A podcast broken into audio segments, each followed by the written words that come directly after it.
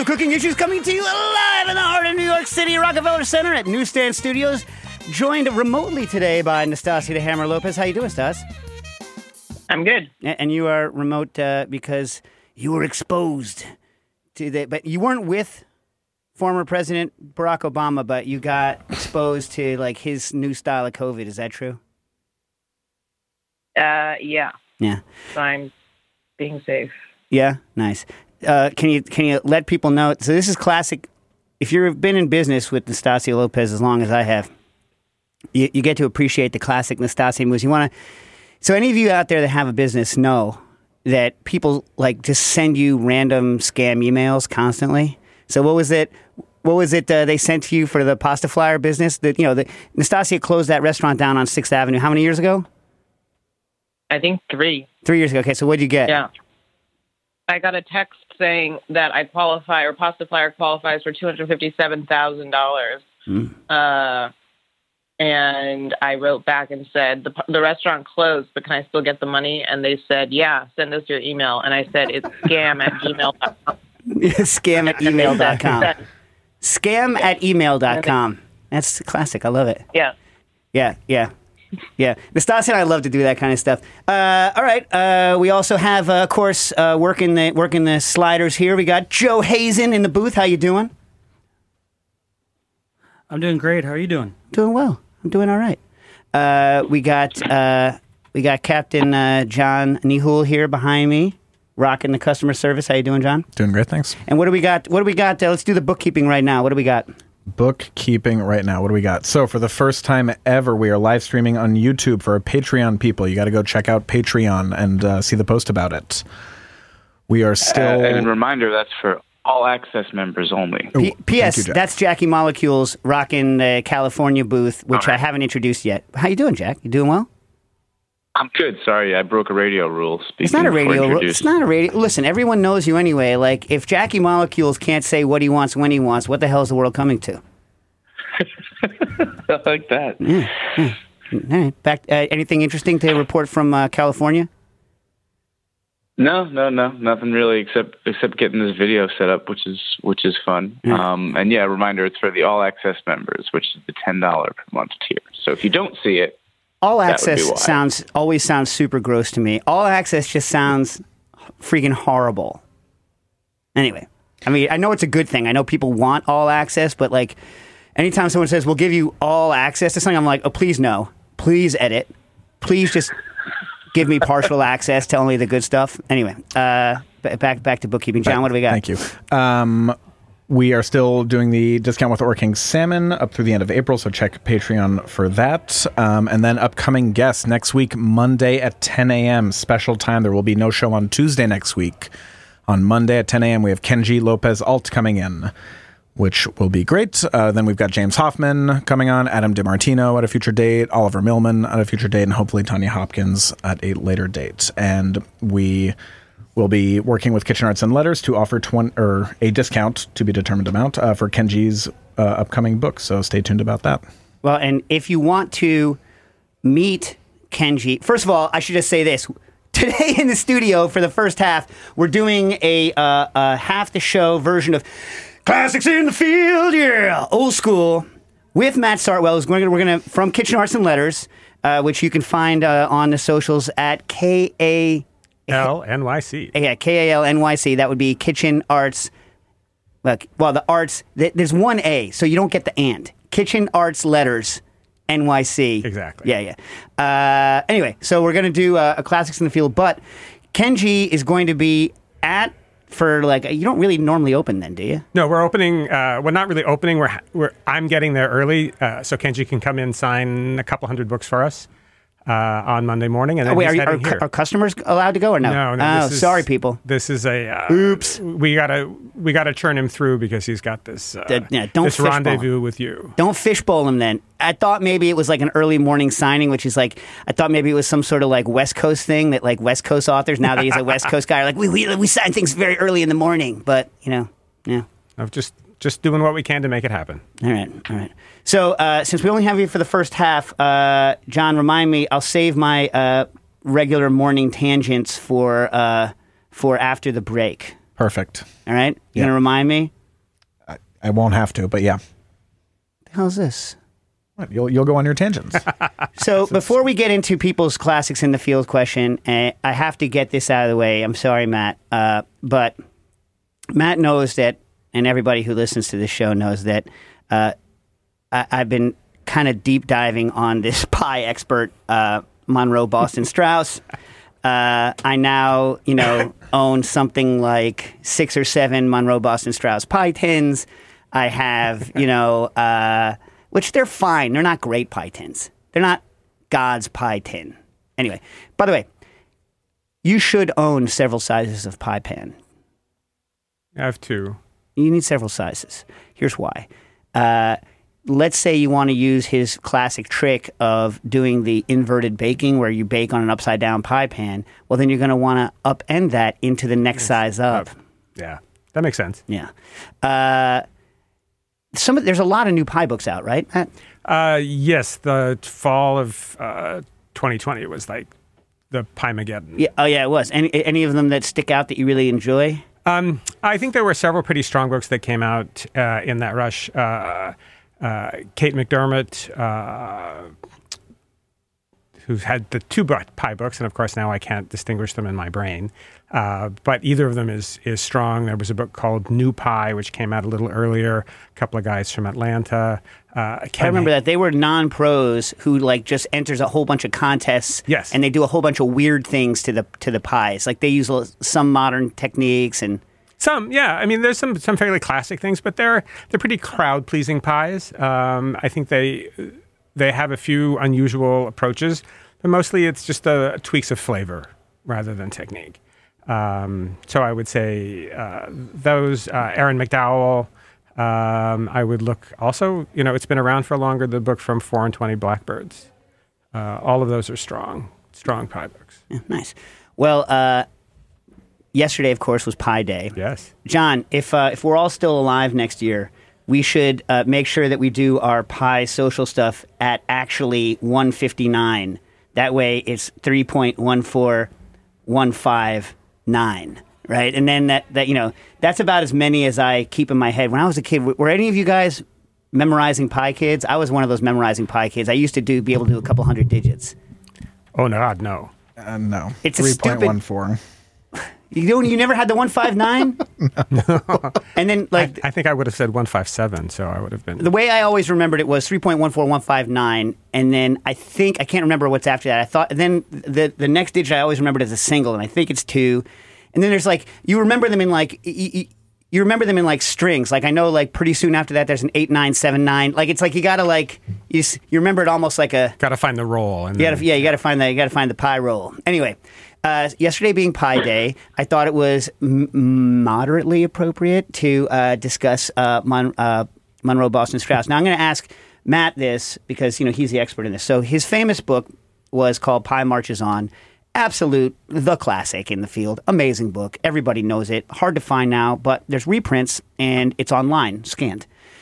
Monroe Boston Strauss came up with a second, almost completely unknown book that is, I've never seen in the wild a copy of it. I interlibrary loaned it. It's called How to Make Better Pies, and it is an entirely different book. And I have done all the research kind of that there is to do on it. I have scanned a copy of this book, uh, and we have it up for Patreon people, right? It's right up now for pi- for Pi Day for you guys. I know I owed you a video. I haven't done the video yet, but I put that book up, scanned. I tried to do a good job. I don't know if you guys looked at it. It's a decent scanning job. I did a decent job of scanning it and OCRing it. Right? It is. I mean, obviously, a lot of the same information, but um, like Pie Marches On, which was a series of articles that was published in a magazine. Uh, how to make better pies is also a series of articles in a different magazine, so they are slightly different. And he has slightly different points, especially about uh, he finally talks about how to substitute flour in, in bakers in the um, in the, how to make better pies. So that's up there for you for Patreon people. Now here's the question: since I'm a believer in information being free, especially because the actual copyright on this is as long as you give the original people credit, you're allowed to distribute it right? According to the original magazine that was in, they're like, Awesome. do, they're like, do what you want as long as you give us credit. And since they're way defunct, I'm super happy to. Anyway, I'd be happy to give them credit. So, how long do I wait to have it just be the jealously guarded secret of the Patreon people, and then release it into the world so that everyone can have this amazing document? Uh, I absolutely uh, understand the impulse there. I don't know the answer to that question. I uh, I'm afraid that you would really need to talk to somebody who has been to law school. Oh be- no, I mean not legally. Just like, what do you think's right to give our Patreon people? morally right. Uh, Like a month? well, you mean your Patreon people do good things for you? I I I give it a little longer for the Patreon people. I give it like six months. Six Yeah. months? Yeah. All right. I mean, and the the true believers who are not yet subscribed to your Patreon will be willing to wait, All right. and maybe it'll tip the balance and you know support you.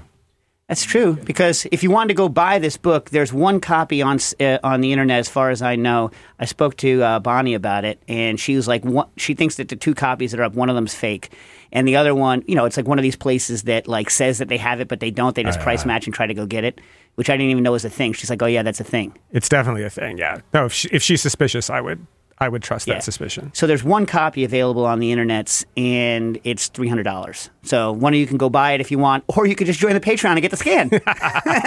Much cheaper, and you know, yeah, Three hundred dollars is not a surprisingly high price for that book. it's a paperback.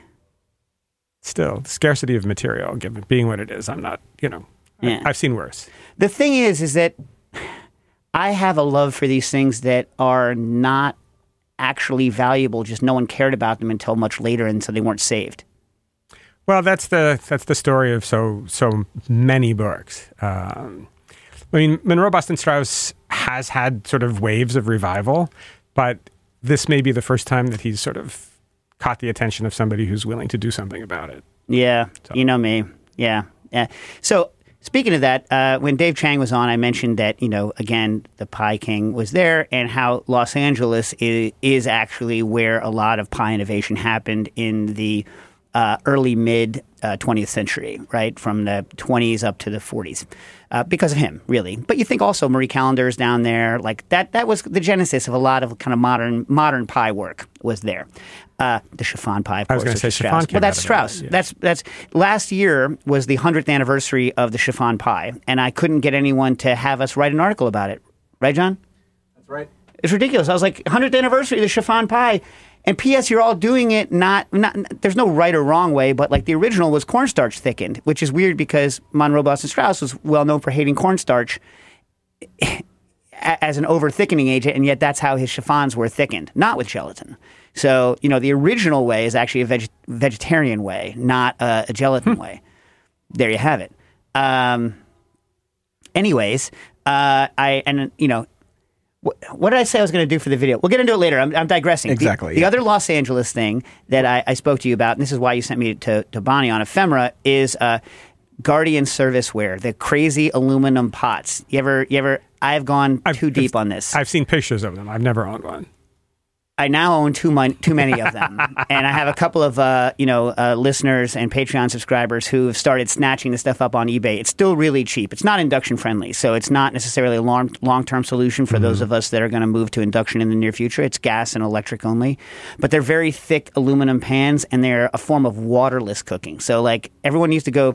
So what, what waterless cooking was back in the day is you would very like tightly make the pot so that the lids fit on very tightly and then you would cook everything with the water that came with it. And it's a very similar analog to dave chang's microwave bowls right? So his microwave bowls the idea is you microwave it they make steam the steam then absorbs all the stuff and this and fundamentally you're no longer microwaving the food anymore you're just providing the energy to generate the steam and it's steaming itself in its own vapors. And Guardian Serviceware from the 30s to the 50s, when their factory burned down in Los Angeles, uh, they were doing the same thing, uh, waterless cooking. During World War II, when there was an aluminum shortage, right at the beginning, they stopped making their lids out of aluminum, made their lids out of glass. So if you're searching for these things, Guardian Serviceware, they're pretty awesome. I love them. Uh, but glass lids are post war, and metal lids are pre war. And I have put up both copies of the first edition, which is the pre war metal lid edition, and the second edition, which is the glass lid edition of Guardian Service tested recipes up for the Patreon users as well. So you can look at their recipe book should you be so inclined. They stuck with the glass lids post-war. They did. Okay. They, they stayed with it. And what's interesting is, is that uh, as a business, this I find this very interesting because sometimes you do things because you have to, but then you end up liking it more. So, having cooked with both glass and metal lids on the Guardian service, everybody, I'm gonna, correct me if I'm wrong, guys. What do you like cooking with, glass or or do, do you like the the stainless steel common lid, like old school all clad lid, or do you prefer glass lids? Uh, I use what I get out of the drawer first. yeah. Wow. By the way, all lids should be. You got to figure out a way to hang your lids. Drawer uh, lid drawers are an abomination. I, I don't disagree with you, but uh, somebody I have to get the people to move out of the apartment next door before I can Oh, expand my kitchen that way. yeah, yeah, yeah, yeah. I mean, like, uh, on my as far as I can, my lids are on the wall. That's why, like, luckily, in my metal lids, I've drilled holes in them all uh, in the edges so that I can hang them. And then in my glass lids, they usually have a vent hole. Glass lids do. I guess otherwise they might be crack if the heat was too high or something. I don't know. But most glass lids that I have have a a grommet lined hole that you can put uh, over a brad. At least most of mine do. Um, We should get to some classics in the field. so I would say everyone likes seeing through glass, but the old school one, they used to use a trick because what am I going to say, John? What am I going to say? What is the key thing about aluminum in the kitchen? I, I don't. I don't know. Okay, two key things. One, amazing heat conductor. Yeah, okay. We all know this, Yep. right? Second, really only to copper in commonly found kitchen equipment. Two, very low emissivity. So the thing that they're trying to work around here is the fact that you can't get a lot of browning. So they have a lot of roasting recipes, but all their roasting recipes do a lot of pre browning of the meats because there's no emissivity. So you get almost no browning, even if you stick it in the oven. Now, what they do do with the old glass lids, and I haven't tested it yet, but here, get this: they put it on the burner, and the whole point is you use very little gas because it's such a good heat conductor. And then you pull it off the burner, you move the lid over to the side, and literally, literally reflect the the the gas flames, radiant heat off the lid, and boom, back onto the food to brown it. That's how they tell you to do it in the first edition cookbook. I would be scared. I'm just skeptical. I haven't tested it yet, but I'm just like, really? Really? Is the lid meant to get that hot? I mean, I, well, it, it shouldn't get, it should get some conduction heat, but all of the radiation, most of it should be reflected. So to the extent that there is radiant heat coming off of it, it's supposed to act like a very good reflector. Uh, interesting concept. One last one, John. I know you're mad at me. Yep. Their double boiler is a dry double boiler. Seriously, nothing, nothing down below. No water. So what it is is it's it's just one pot sitting inside of another, perfect seal between the two pots, and just an air gap between them, and that's their double boiler. They're like, our heat is so even that we can do a double boiler without water.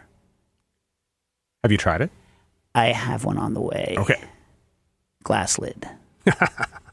anyway, uh, when their factory burned down, and they moved from Chicago to uh, Los Angeles, and when their factory burned down in the 50s, they went the way of the dodo. Hard to recover from that. All right, classics in the field. So, are we answering questions, or are we just letting Matt talk about classics? Does he? He had the questions in advance. He can. He can. Yeah. He, you can describe. Why don't you do it in the order that you see fit? Okay, well, I have some of the questions uh, in my head, and I worked out some longer answers to them.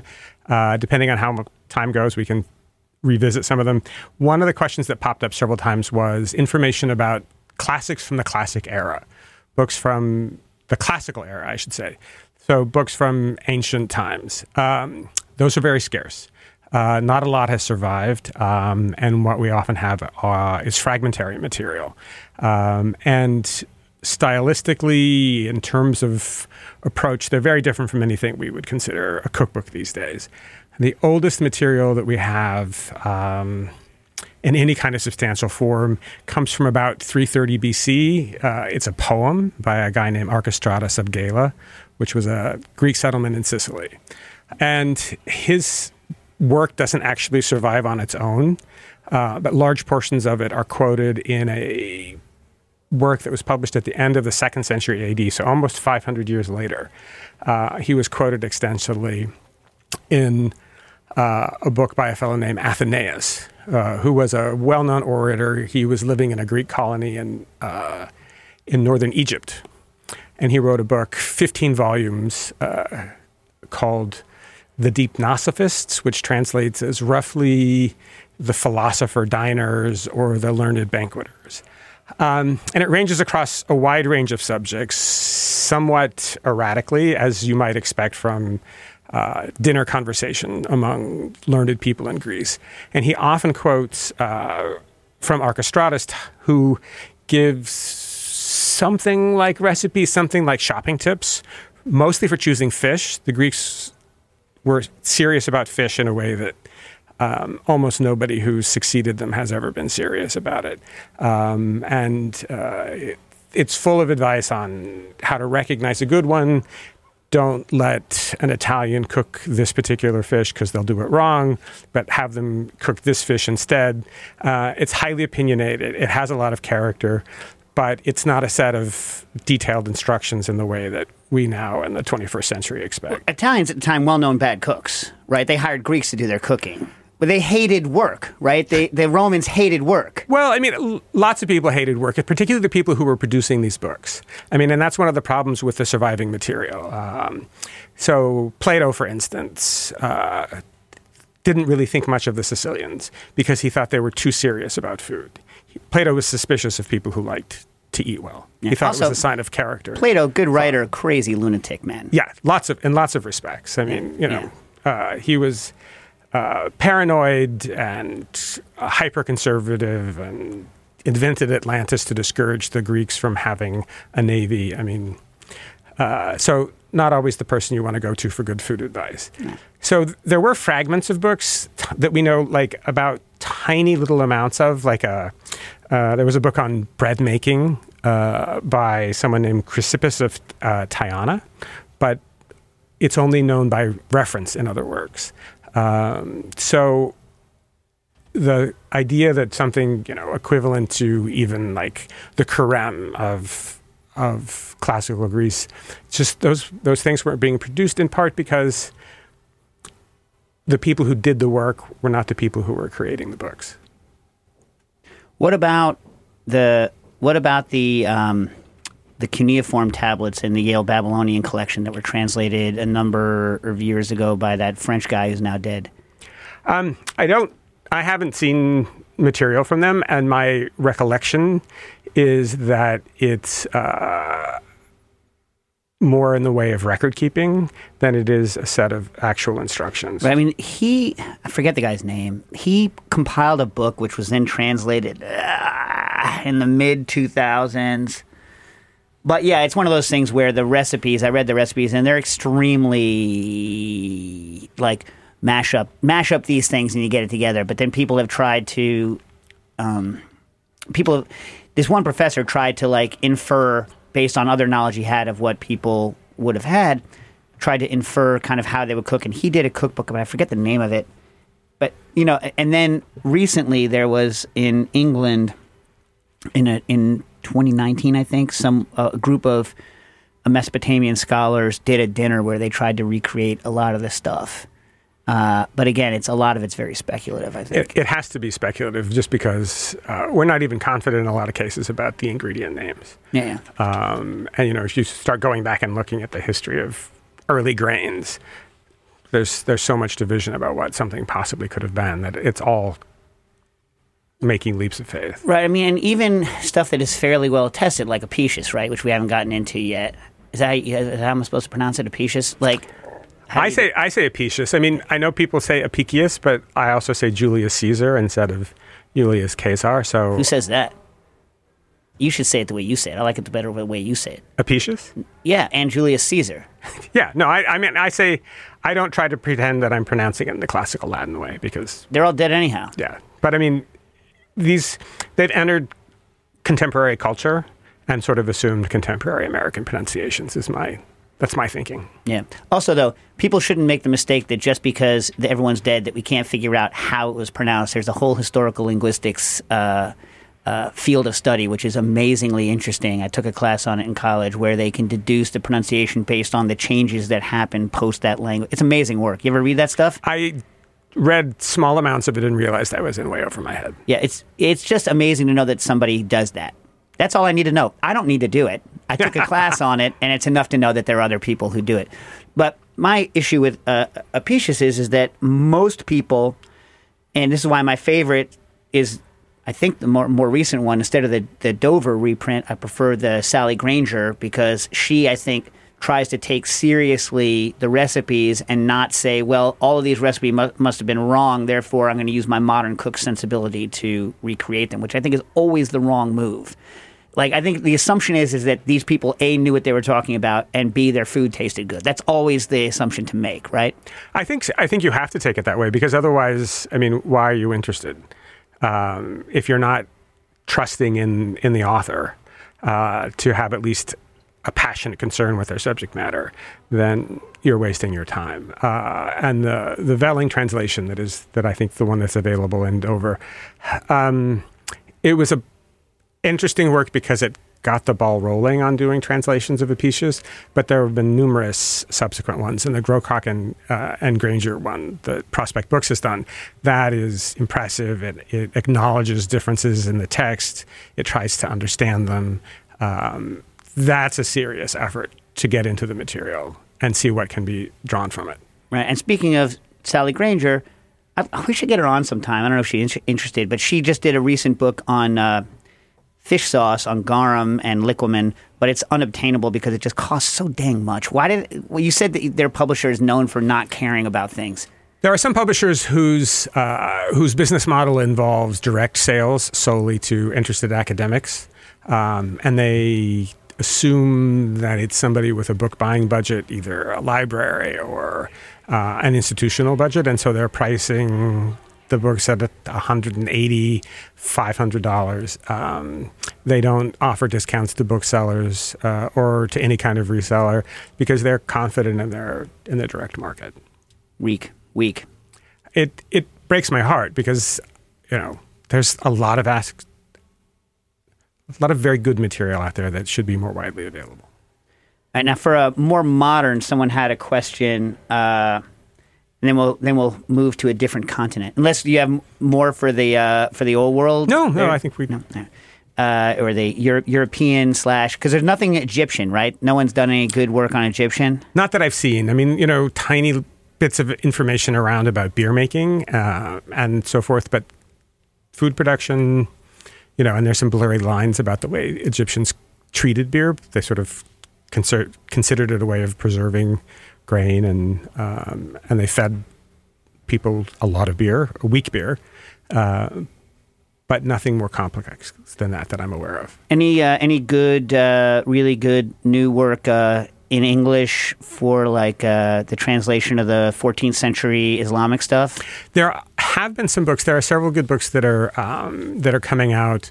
Um, translated by a scholar named Nawal Nasrallah. Uh, and she has uh, continued to translate that material, I think, very thoughtfully, uh, well supported by footnotes and anecdotes and, and her own research. But those are expensive too. They run anywhere from ninety to two hundred dollars. Um, so it's better than some things, but it's not a casual weekend pickup. And are these the kinds of things that you? I guess you'd have to interlibrary loan them if you didn't have the money, right, or something like this. Yeah, I would. I would assume that a good interlibrary loan program would be able to get them to you. I mean, we keep three or four of them at the store uh, because we do get enough inquiries about them. They're not on the website, unfortunately, because to be honest, um, I need to spend time with them to be able to write about them intelligently, and I haven't done that yet. Most of the stuff that I've seen uh, well, see, I haven't researched it in a number of years, so you, you tell me. But you know, the last time I researched it with you was a number of years ago. Uh, medieval medieval Chinese stuff in English was really sparse. Has anything good thing good come out? I haven't seen it. No, I mean, I I I'd love to have a selection of things like that, but I'm not aware that it's been translated. Right, and I know that someone was working on a translation of the old like uh, Thai royal stuff. Did, did that ever come to light? Not Andy to Ricker knowledge. told me that that there were these old documents that Thompson got and or whatever, and then wow. I mean, I'd love to have that. I'll I'll ping I'll ping to- uh, ping Ricker. I see will, what- I will. Yeah, yeah. because Uh, that would be amazing. fantastic, I mean. I have no idea what that would even look like. but- right because those recipes are different because it's like they live in a different, literally different like plane from Yes, from the ordinary people. yeah yeah yeah. I mean, wouldn't that be that'd be something something? Yeah. All right. So uh, we have a question uh, from uh, Rappa, does Matt know it? We're talking about the what I've always referred to as the Mukoita books, but there's actually four books, right? There's Introduction to Japanese Cuisine, Flavor and Seasonings, and then there's Cutting Techniques One, Mukoita One, and Mukoita Two, right?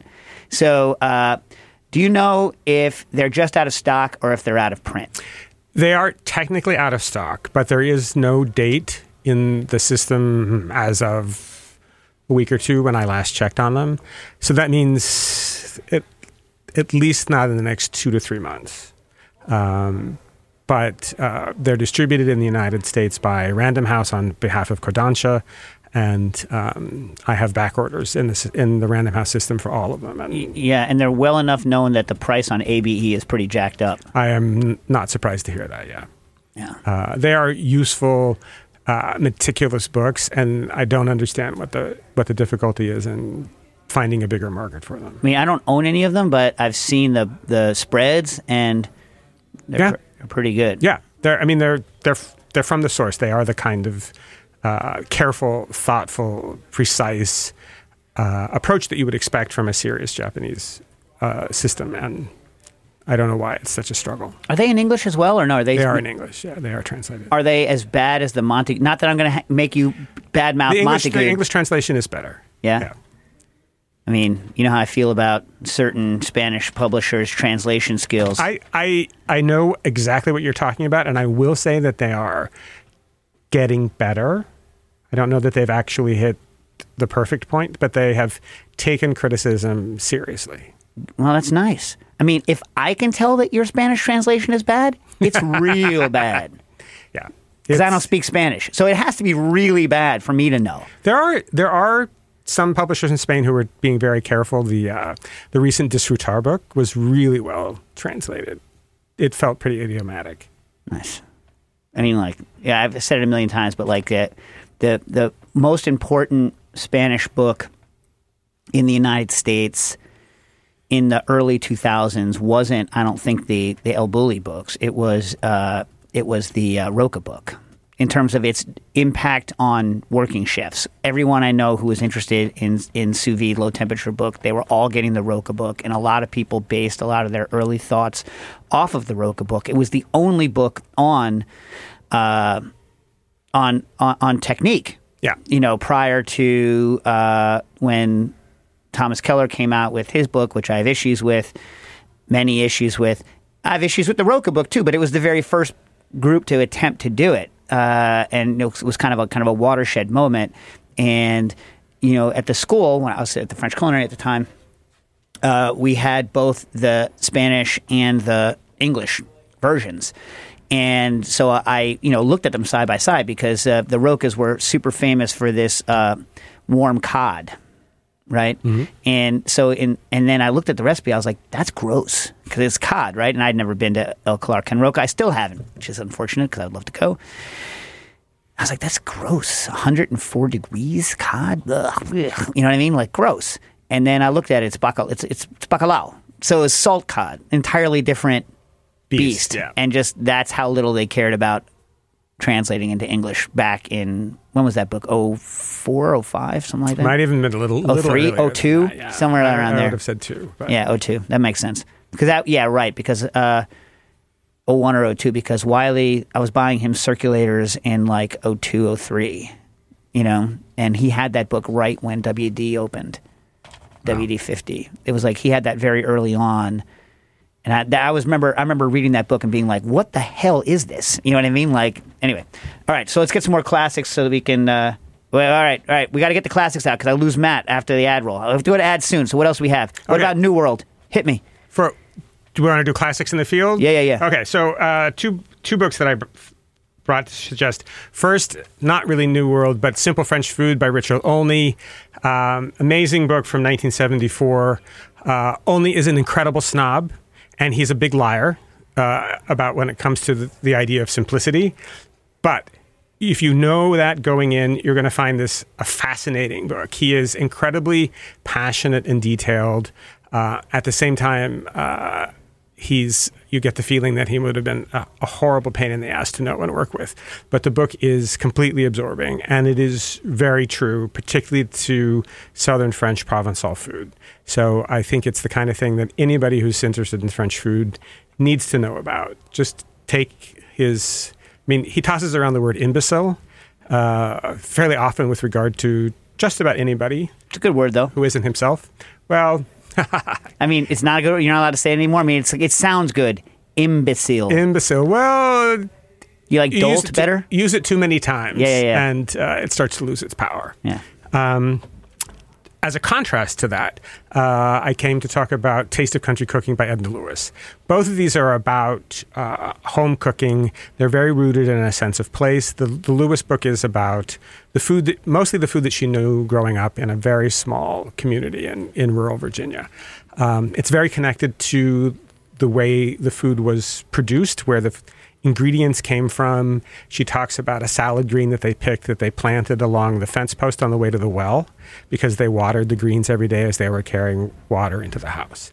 So it has that that sense of uh, of being very connected to a way of life. Um, the only book is a little more.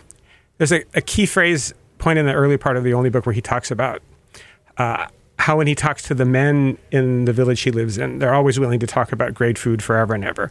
And the women get very tired of talking to him about it very quickly. Um, and I think he's sort of divorced the, the work of the production of this food from the enjoyment of eating it. Yeah, uh, easy to talk about if you don't have to make it. Yes, and I think that comes through. But still, it's it is um, it's an amazing document of of of culture and food. And despite his um, intrusiveness, uh, and uh, his giant blind spots, uh, he is passionately concerned with with the way that these people were cooking and eating. But diametrically opposed to Edna Lewis. Yeah, I I mean. It would. I've, I've never seen the two of them in a room together.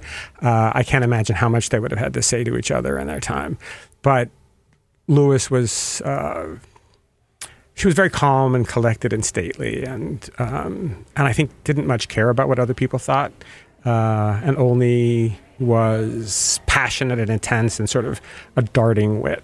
Um, and technically incredibly accomplished as a cook, but um, not much uh, flexibility in the way he thought about things. Yeah.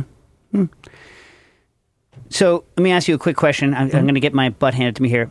Uh, in the Americas, has anyone superseded uh, Sophie Coe's America's First Cuisines? Because that, that's old. That's like 1994, 95. It's like pushing 30. I have not seen any serious attempt at addressing pre-Columbian uh, cultural food in English since then. Yeah, since then there may be works in Spanish. Is that book any good? It is. It is. It's. Uh, I think it's quite seriously good. Um, it. Uh, it really wasn't um, interested in in sort of hearsay and folklore. She was looking for for documents. She was looking for archaeological evidence. She wrote it with her husband, who was an impressive uh, scholar of Middle America. Um, a lot of the research was her own, but she used him as sort of a rigorous sounding board. Um, and uh, she also did a, a, book called The True History of Chocolate, uh, which was done a few years later um, still in print also, and uh, and fascinating look at what we know. The problem with a lot of that time is that the, there were records in many cases, and they were destroyed by uh, Spanish colonial people who thought they were preserving the natives from their heathen ways. Right. And uh, on the way out, and we'll go right from whatever you say here. It's been a pleasure having you on. Thank you. Uh, on the way out, as usual, we'll, you know, we'll have you back uh, for this. I guess we're doing half half segments, John basically. Yeah. Uh, Flexible. Coda asked, would love to hear a classic in the field about either old school, uh, ancient cooking in general, in general, well, or na- Native Native American first people. So here in the U.S., anything? What do we got other than the Sioux Chef, which is a newer book, not a Right. Sean Sherman's book is is great, but it's definitely a contemporary look at, at the use of traditional Native American ingredients, but informed by classic technique. Um, no, we don't really have um, some great ancient work from even from the 19th century, as far as I know. It's um, that was pretty much stomped out in a lot of cases. People who had indigenous traditions were uprooted and moved. They were forced to adapt their diets to uh, things like wheat, which were uh, beneficial to the the wealthy white settlers who were growing it and selling it to them. Um, so it's there's a tremendous loss there, and um, and documentation about what's out there is mostly about agricultural practices and what can be discerned, but in terms of like cooking, no, not to my knowledge. Well, there's a field of scholarship open there if Absolutely, it's possible. yeah. Well, Matt, thanks uh, so much. Uh, we're going to be right back with more cooking issues. This episode of Cooking Issues brought to you by Ora King Salmon, our favorite fish. Today we have Michael Fabro from Ora King to tell us more about it. The way that a, an animal, a fish specifically, is slaughtered has a huge effect on the actual quality of the of the muscle meat, and you guys take great pains to make sure that the fish is under as little stress as possible, right? Yeah, absolutely. Everything we do throughout their life cycle, we're trying to minimize stress, but that becomes critically important at harvest. We basically gather the fish, have them swim up kind of this, through this upstream channel where they will get to a point where there's a percussive stunner and a bleeder, and the percussive stunner will, will knock them out so that they're uh, not uh, aware of, of the next kill step, so they're not feeling pain. There's no release of lactic acid. So when you buy Ora King, you're buying a salmon that is hatched in the second cleanest water in the world, kept in good conditions in a low density environment, very good genetics with a very high fat content, is slaughtered under very non stressful conditions and shipped immediately to LAX such that it arrives at your door from Goldbelly four days after uh, it was swimming in the water. Ora King Salmon, follow them on Instagram at Ora King Salmon, everybody's favorite fish. And we're back. Uh, so I realized uh, after I let him go that I didn't answer some, uh, ask him some questions. Gas station chef uh, in PA wanted to know if, if the White Rabbit cookbook was still going to come out. Matt says it's been put on hold indefinitely. Why, John? I couldn't hear what he said. Uh, well, I mean, Yeah, I don't really know much about that. Yeah, yeah. Was that one owned by some like horrible person? No, but I mean, he definitely a lot of rich Russian oligarchs would have eaten at his restaurant. It's one of the best restaurants in the world on the 50 best list. Yeah. All right. Oh, wow, you just invented a new word, oligarch. It's like say oligarch. I know, but like we got to get Nick from the olive oil thing Oh, to come in. He's not going to be the olive gark. Uh, and I also forgot to ask uh, for uh, Miguel Kunz the be- like the best book on uh, for infusing uh, liquors, like a deep dive, like Liquid Intelligence style. Why don't you ask Matt offline, and we'll we'll get that to him on. I Patreon. spoke to him about that beforehand. Uh, that doesn't really exist yet, unfortunately. Oh. Yeah. well, you can get that Italian liquors book that got ganked from May. yes, that's true. you know, because that's all that's all infusions and stuff, but it's like Italian style, like Fiori d'Alpi and all that Yeah. stuff. So, well, I'm glad you asked that because then now we know that we at least tried to get an answer. What else do we miss? Uh, foraging, classy Yeah. in the field. I mean, Euell Gibbons Yep. Stalking the whatever, stalking the blue-eyed as- scallop, stalking the wild asparagus, like uh, stalking the uh, the health herbs. Not as good, but like anyway, those. So, uh, Stas, you there? Yeah. Can I tell you a story? Yeah. You're gonna you're gonna enjoy it. Ready? You ready for for my morning? So you had your scam thing. So here's what happens to me. All right. So, uh, so for those of you that don't know, like in my house, you can't play music out loud because it triggers kind of Booker. He loses his mind. So like consequently, like I haven't taught Dax like a lot of like you know what I used to listen to. So Dax, you know, only listens to you know very specific stuff. Anyway, so like when you want to hear music. You put earphones in, and so like people are walking around the house, and we can't hear what's going on around us, right? You know, you get the picture. So uh, you know, I go into the bathroom this morning. I'm doing my business, and I'm listening to uh, Soundgarden, as one does. Everyone who listens to the show knows I love Chris Cornell. I love Soundgarden. I'm listening to uh, I forget what song it was. I think it was like. Uh, you know, my wave or something. And of course, I'm marveling at how well Chris Cornell can go between like all those different registers, right? I mean, how seamlessly the man can go between all of his different registers, right? It's, it's, it's he's great. And then uh, the next song that comes on, because you know how like Nastasia likes this, but you know how you choose one song and then Apple will just decide what you're going to listen to next? Yeah. and it's not based on Yeah. anything, right? Yeah. Yeah. So they decide that what I want to listen to is uh, Machine Head by Bush, right? Now, do you remember that song? You remember that? Yeah. Yeah. Breathe in, breathe Yeah. out, breathe in, breathe out, like that crap. It's not bad. It's not a Yeah. bad song. It's just like I wasn't listening to the radio at that point in my life because I owned a 76 Pontiac Bonneville. Uh, I hadn't yet spray painted it gold. It was right around the time I had spray painted it gold, but stuck in the cassette player was uh, a bootleg of uh, James Brown's Star Time uh, discs three and four. So that's all that I ever listened to was James Brown Star Time three and four for the entire time that I had that Pontiac because that's all the Pontiac played was James Brown. Anytime you turned the key on, it was James Brown. So like that was like the soundtrack of my life for the time that Bush became famous. So anyways, I'm listening to my earphones, breathe in, breathe out. I'm like, this song is so much easier. Like the vocal range is so much smaller than freaking Chris Cornell. So I'm like, it's not a bad song, but I'm like, these guys are weak compared to Soundgarden, right? I mean, just vocally. I mean, he's a good singer, but it's just Oh, not yeah. the same. You agree with me, right? I mean, it's just not as impressive. Of course. Yeah, yeah. So, Yeah. you know, I got this crap, breathe in, breathe out, breathe in, breathe out, breathe in, breathe out. I get up and uh, I lean over and I'm hearing the breathe in, breathe out, breathe in, breathe out. And then all of a sudden the music stops. I'm like, what? And then I feel the earpiece falls out, my AirPod falls out of my ear. And I'm like, no. And I see because my head is over the toilet and it's falling into the business. And I'm like, Oh, and while it's falling, like my whole life is in, like my whole brain is in slow mo. I'm having all of these thoughts. I'm like, I'm gonna have to reach in and reach out and reach in and reach out and reach in to get it right through the business. And then, like, what am I gonna do with it? Oh, oh, oh. And so, but then I realize, oh no, my finger's already pressing the flush button, and gone, gone. Breathe in, breathe out. Breathe in, breathe out. Anyway, yeah, that was my mind. Why morning. would you try to say that? you, you- your mind does terrible things, Stas. That's like I told you. Like I knew this guy who knew someone who their first day at, at work went to retrieve a pen they dropped into the deep fryer because, or, or like people, if you if, if if you're about to have your first job in a kitchen, like and and no one tells you this. Your reflex is to reach for the knife that you've just dropped. Let it go. Get your feet out of the way. You know what I'm saying? Your reflex is to go get it. And it's not a good reflex. No, not very bad. Very bad. Yeah.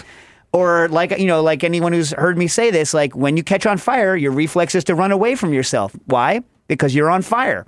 Don't do that. You have to train yourself not to. Uh, so yeah, that was my that was my morning. Nice. awesome. Yeah, I knew this Nastasi would appreciate that. I mean, it's no Ugh, it's no yeah. closer, but you know, Nothing beats that. Not Yeah, yeah. If you know, if if all of this goes really south, and you know that, and we're all going to get wiped off, and there's going to be a nuclear Armageddon, right? If that happens, what sandwich is Peter Kim going to have as the missiles are coming in, Stas? yeah, the tuna, tuna. T- you think tuna? Do you have time to make a tuna Yeah. fish sandwich? I guess I think it's like you have 15 minutes, right?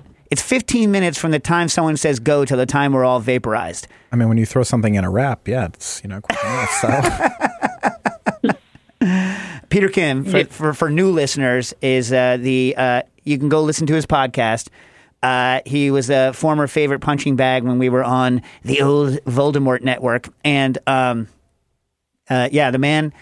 He, his his main one of his main skills is no matter what is happening, man will be eating a sandwich. truth. Yep. Yeah, no matter what it is. Yep. No matter what it is. Like if he had been like, I want to Photoshop Peter Kim eating a sandwich into like images of the Titanic going down. He would have been on the deck of the Titanic, Titanic, munching a sandwich. You know what I mean? While those band was playing, he's like, I'm listening to the world music here on the Titanic as we're going down. I got a sandwich. Anyway, uh, Yes. all right, Positive MD wrote in any recs for food related activities around the UK. Listen, I have not been since well before the pandemic, so I'm going to ask the Discord and, and the Patreon people, uh, maybe some UK people over there, people who have been there recently, to uh, hook us up with some information. Would that not be a, a better plan? Yeah. Or, yeah. Hold up. Let me just read off what I sent him so everyone can not. By the way, a John uh, a John Hull recommendation is a good recommendation. The man knows his at least Belgian stuff, at least. Thank you.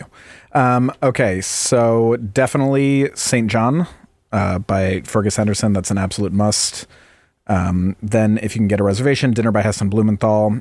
I was asked about that over the Fat Duck. I haven't been to the Fat Duck, so I can't say about it. What I will say about Dinner by Heston is really the value that you get for what you pay for there is fantastic, and the food is super delicious. The staff is awesome. That uh, roasted pineapple dessert is really delicious too. Um, then, in terms of just other places, uh, for fish and chips, the Golden Hind, Poppies or Golden Union, Beirut Express for shawarma, the Three Stags for meat pies, I believe. Uh, M. Manze's is the oldest pie shop in London and is pretty fantastic. Brick Lane Bagel Bake for the salt beef bagel. What? Bagels in London? Really? Yeah. Okay. Uh, Fortnum and Mason for supposedly original Scotch egg. Even if it's not the original, it's still quite good.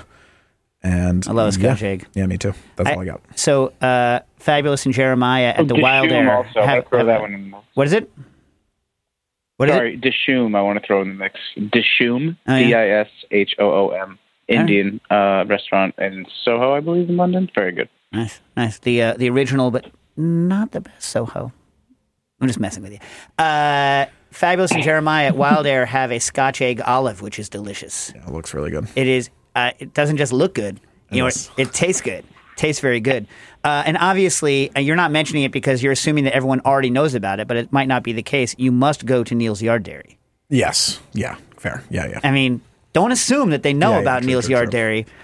Uh, it used to be uh, years and years and years and years ago, like you know, 15 years ago or so. Maybe even longer. It was before maybe I had kids. Is that the airplane would land and I would go directly from the airport to Neal's Yard Dairy, so that I would never be in my hotel room without cheese you know and for those of you in the united states who don't think neal's yard dairy maybe is all that anymore realize that they send they don't send always their best stuff here like the stuff at neal's yard is just freaking amazing and if it wasn't for neal's yard dairy I mean, they were very early in the kind of cheese renaissance, and like, I mean, have just done untold good for the cheese world. Would you not agree, John? Yeah. I mean, yeah. Also, Borough Market is just kind of cool to, Well, to and, go to. yeah, and there is a Neal's Yard there. It's Yeah. not the original Yeah, one, exactly. but I think that's now their main wholesale distribution point, and that's where they sell the grilled cheese sandwiches, uh, or did a couple of days a week. And yeah, Borough Market's cool. Yeah. Yeah. Uh, all right. So uh, let's get to some social uh, media and email. Do we have any more Patreon questions? Yeah, the omelet What I miss? from Xander. Oh, Xander. Uh, I've been watching all of these omelet videos. By the way, do you like omelet traditional style, two T's and E, or are you guys more E and T, more American style? I still do the two T's. Two T's and an E? Yeah. Because that's how I learned to Yeah. do it in French. Yeah. Yeah. What about you, Stas? No, I don't care. Wow. on brand. On brand. Nastasia Lopez on brand. Well, let me ask you this, oh. Nastasia. What kind of omelets? Do you like omelets, right? I don't usually eat them. No. No. So, but what, like, so, like, not really. when you when someone says to you omelet, what do you think? Like, what is an omelet to you? Like what's inside of it? Well, in other words, are you thinking like a small wet thing or like a big puffy kind of like hard cooked thing? Does it have a bunch of stuff on the Hard- inside? Hard cooked, of crap inside. Okay, okay, okay. And uh, what about what about what about all you other guys? What's like what's in your mind? I say omelet. What do you what do you what do you think? The first thing I think of is like the omelet station at a hotel when they do, you know, buffet breakfast or something. It's horrible. It's just the first image. No, no, no, no, no, no, no, no, no. Because I don't generally eat out. I don't really have omelets at even, home. you know? even if you don't eat it at the station, just watching that. There was a guy at a. So if you drive along I ninety five, there is a truck stop called uh, what is it? Um, T something on I ninety five, like just outside of Branford. You come out of New uh, New Haven, you go north. There's a truck stop that you pass there. And I remember when I was in my early 20s, we would go there, and uh, the omelet station at the all you could eat buffet was run by a guy that we called uh, uh, Rat Boy because he was. You know, a little bit younger than us, and he looked like like a human personified rat, like Ratatouille, Rat Boy. I now realize this guy's in his probably late forties. He's probably he's a rat man now. He's a rat man. Yep. But it's not that his omelets were great, but in the way that Dave Wondrich once told me that just the sight of the of the airline uh, drink cart makes him like salivate Pavlov style. like the idea of like the omelet station, I just find so enjoyable. You know, regardless of the quality of the omelets Yeah. produced. We want to talk about some omelet technique. So what Xander is thinking about is the. What about you, Joe? What's your omelet? I don't eat eggs. Oh, all right. At all or in things? no, I, there you go. I just, I'm sorry, I don't eat eggs. They don't agree with me. Oh, all right. Okay. Uh, I'm assuming John uh, thinks about the French little like like you Yeah. know. wh- How would you describe that? It's not a teardrop. It's like a double-sided teardrop. It's like a it's like a lozenge shape. It's like a how do you describe that? I don't know. That's a good question. In a, Yeah, in a way that's not uh, suggestive, in a non-suggestive. What what is that shape in a non-suggestive way? Uh, tube with pointy ends. I don't know. I don't know. Yeah. Yeah, I know. yeah. That's a good question. I'll have to sit Yeah. and think. All on right, that we'll one. think about it. Yeah. Uh, anyway, so it's kind of a very uh, blonde, no brown on it, No brown. like wet-ish but not gooey. Correct. little suggestive shape. And so that's the omelet that we're talking about. And uh, typically, you know, Jokimos like us would make it in a non-stick pan, but traditionally you'd make it in a very well-seasoned uh, blue or, or you know carbon steel pan that is used exclusively for omelets. You got John? You putting anything else in that pan? No. What if someone put something else in that pan? Death. Yeah, death. That pan is for that. So, I've been watching all these omelet videos of uh, Jacques Pepin. By the way, Jacques Pepin, famous. Worked with him. Worked with him for a bunch of years at the French Culinary Institute, where he was one of the deans.